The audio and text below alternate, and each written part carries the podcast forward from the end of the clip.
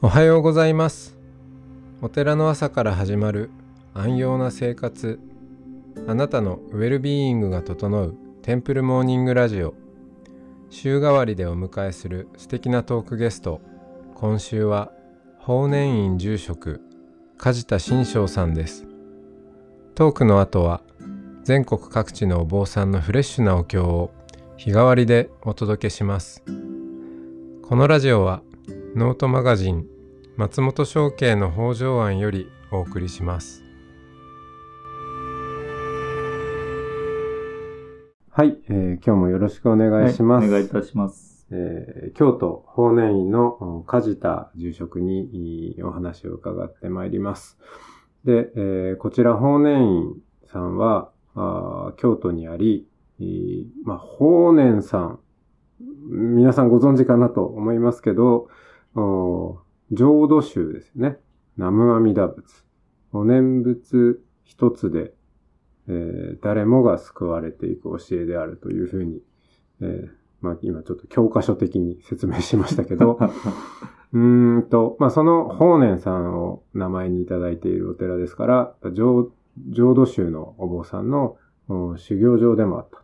えー、特にその中でも、社政派、えー、まあ、改革、改革っていうか、やっぱり揺り戻しがあると思うんですよね。そうですね。あの、その時期によって。うん、で、どうしても、まあ、徳川家の菩提寺、えー、宗派としては、権力と結びつくところもあり、ちょっとこれじゃいかんのじゃないかという、まあそういうこう、お坊さんたちが襟を正す、そういう修行場所でもあったと。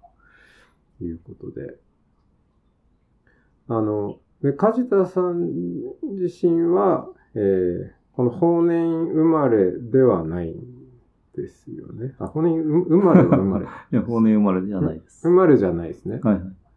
生まれじゃなくて、黒谷。はい。浄土宗大本山の黒谷、今回光明寺の達中の上皇院っていう、常光院っていうお寺で生まれまして、そこで育ちました。まあそこはですね、もともと法然院の住職していた祖父が、そのお寺の住職を兼務していたところで、まあそこに私の父母と、まあ、いずれ弟ですが、が一緒にそこで暮らしていたと。で、祖父はあの、法然と上皇院を最初の子行ったり来たりしていたと。いうような関係ですね。うん。はい。掛け持ちで。そうですね。まあもう、あの、父が住職、まあ父といっても、あの、母がその法然住職の娘で、父は外から後を継いだ人間なんですけど。あ、そうですよね。はい。えー、橋本法友、法友と言いまして。さんで。もともと哲学者で、まあ、京都大学を出て、もともと徳島の出身ですが、京都大学を出て母と結婚して僧侶になったっていう人間ですよね。うんはい、ですから、かなり学者肌のお父さんでいらっしゃった。そうですね。基本的に学者で、はい、それが坊さんそうですね。っていう感じ、ねはい、そうですね。肌っていうか学者さんですね。はい。お坊さんというよりもそっちのアイデンティティが強かったんですかね。でも。そうですね。まあ、うん、あの、僧侶も、まあ、住職になってからっていうか、その覚悟をしてからは、まあ、ちゃんと、ちゃんとというか、僧侶としてやってましたけども、ただ基本的にはその哲学者っていうあり方も自分が大事にしていたと思うので、まあそこの、まあ、せめぎ合いといいますか、大学教授をしながら、住職をやっているということで、まあ、忙しい中、まあ、そのおかげで私はどちらかというと、まあ、住職になる前から父の手伝いという形でですね、代わり代理をさせてもらうっていうところもあるので、まあ、経験を少し詰めたところもあると思うんですけど。なるほど。うん、その、お坊さんとしての活動の部分を。そうですね。あれですか、いつ頃から、例えば、その、お参り、お経とかされてたんですか？私はもう、あの、高校までは普通の、あの、子供として育ったので、大学入ってから、その、海が入った時に黒谷の上皇院から法然院の方に移って、まあ、法然院で、あの、他の若いお坊さんたちと共に、まあ、寝起きを共にしてですね、うん、そこでまあ、仏教を勉強し、実践していったということは、大学入ってからってことになると思います。ああ。すると、もう、えー、年月で言うと30年以上前ですの。もう40年前40です。はい。年近く。はいはい40年余りですね。余りですか。はいはいああ、そうですね。その頃は、えー、ここで、あの、修行しているお坊さんも結構いらっしゃった。まあ、数名いらっしゃって、うんその人たちと共にですね、あの、寝起きをしていた。うん。まあ、ああえて言えば、あの、食事の当番もあって、毎日交代でああ、の4人分なら4人分を作ると。家族ですよね。。そうですすね。4日に1回はそれを私もやっていたというところです。その修行のスタイルは、写生派的なやり方で守られてたんですか？いや、もう基本的には、はい。あの、食べるものは普通に、あの、何でも食べていましたので、はい。精進でもないし、ええあの、普通に食事はしてました。ただまあ、うん朝の凡行と、もちろんお掃除とかは当たり前にしていたので、はいはいまあ、で、昼間は学生をやって、え朝、朝は坊さんをやって、昼間は大学生をやって、で、土日は法事に出て坊主をやるっていう感えじでしたね。休みがないですね。そうですね。え まあ、大学の帰りにちょっと寄り道して帰るところで。ええ じゃあ、学生時代も思い出といえばかなりお寺も大きいわけですかね。そうですね。まあ、うんお寺と共にありましたので。うん。まあ、学生といっても、そんな、だからそういう形なので、何かクラブ活動ができるとか、はいサークル活動ができるっていうわけでもなかったので、ちょっとだけ最初やったんですけども、はいすぐちょっと無理やなっていうことであやめて。両立できなかった。はいはい。何をされたんですか？尺八をちょっと置いてたんです尺八？へはい。え。もう演奏会で音が出ないままに終わりましたけどね。そうですか。はい。えーそれ、それが今になって今度はこう、コンサートをたくさん開くというところで。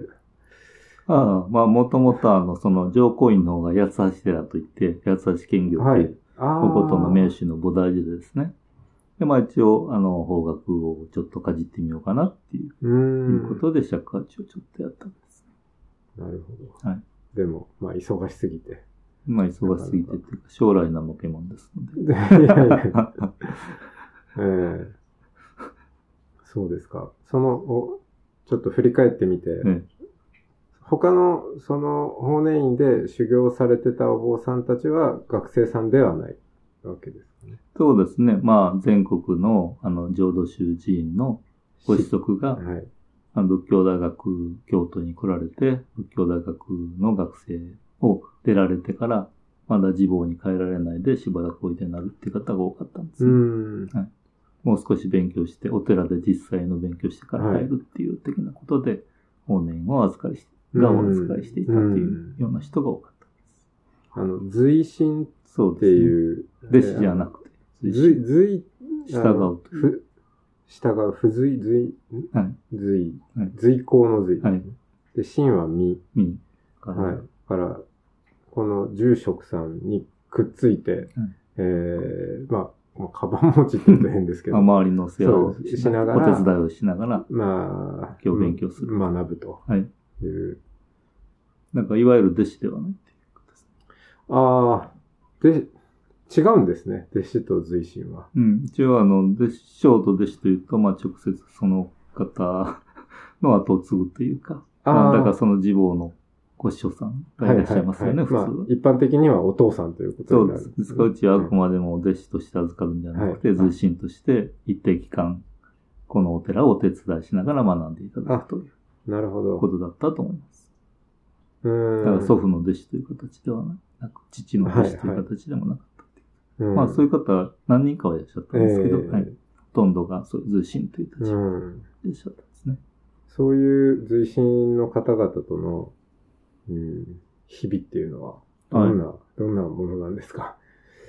まあ、あの、うん結局一緒に寝起きしてますと、それぞれの方の個性と出会うことになるので、はい。同じ坊さんといってもそれぞれのあり方があるなっていうことを分かりながら学ばせていただいたのは良い経験やったかなと思うんですね。うーん。浄土宗の坊さんといっていも一概じゃない、一つじゃないよと。その方のご性格によって、ろんな方がいらっしゃる。まあ、あえて自分と意見の合わないことももちろんあるし、ええはい。まあ、いろんな方とお出会いすることで、うん。もう様々な人と出会ってこれから生きていくんだなっていうことを見ながらにして学ばせていただいたと思いますね。思い通りにならないこともたくさんあるというそうですね。はい。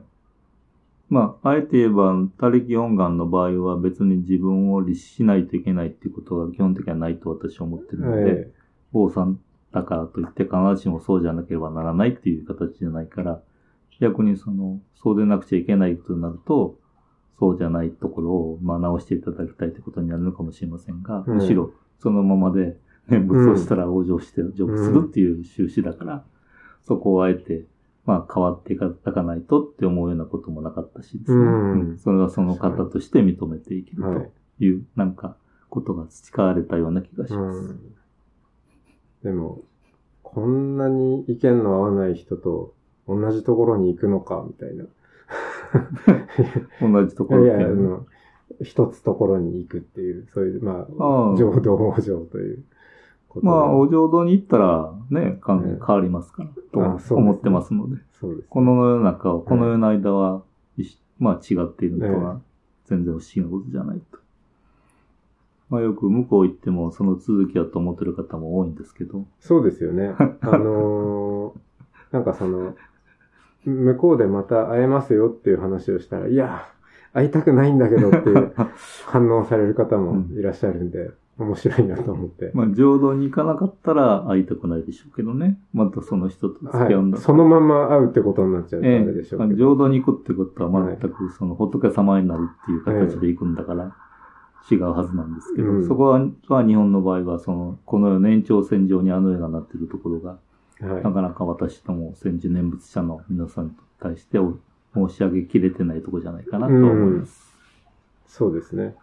うやむやにしちゃうと、まあ、都合よく取ることもできるし、そうですあ、またあの人に会えるんだっていう。うんまあでも、それはそれで、まあそういう希望もいいのかなとも思いますけど。うんそうですね。うんまあその、どうあの世を信じるかは自由なえので、まあ私がそれを否定することはないんですけども、はいでも一応、あの、他力本願仏教では、このように考えますよっていうことをうんお伝えする努力だけはしておきたいなと思います。えうん。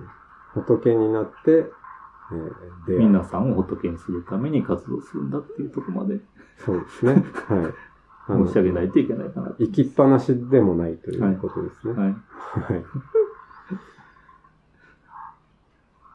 カエルが鳴いてますね、ね。はい。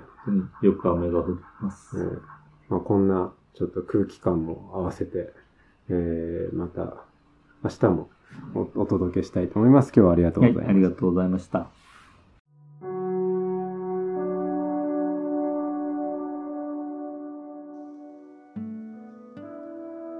今朝のお経は福岡県福岡市浄土真宗本願寺派陽行寺森谷大行さん承認一流賞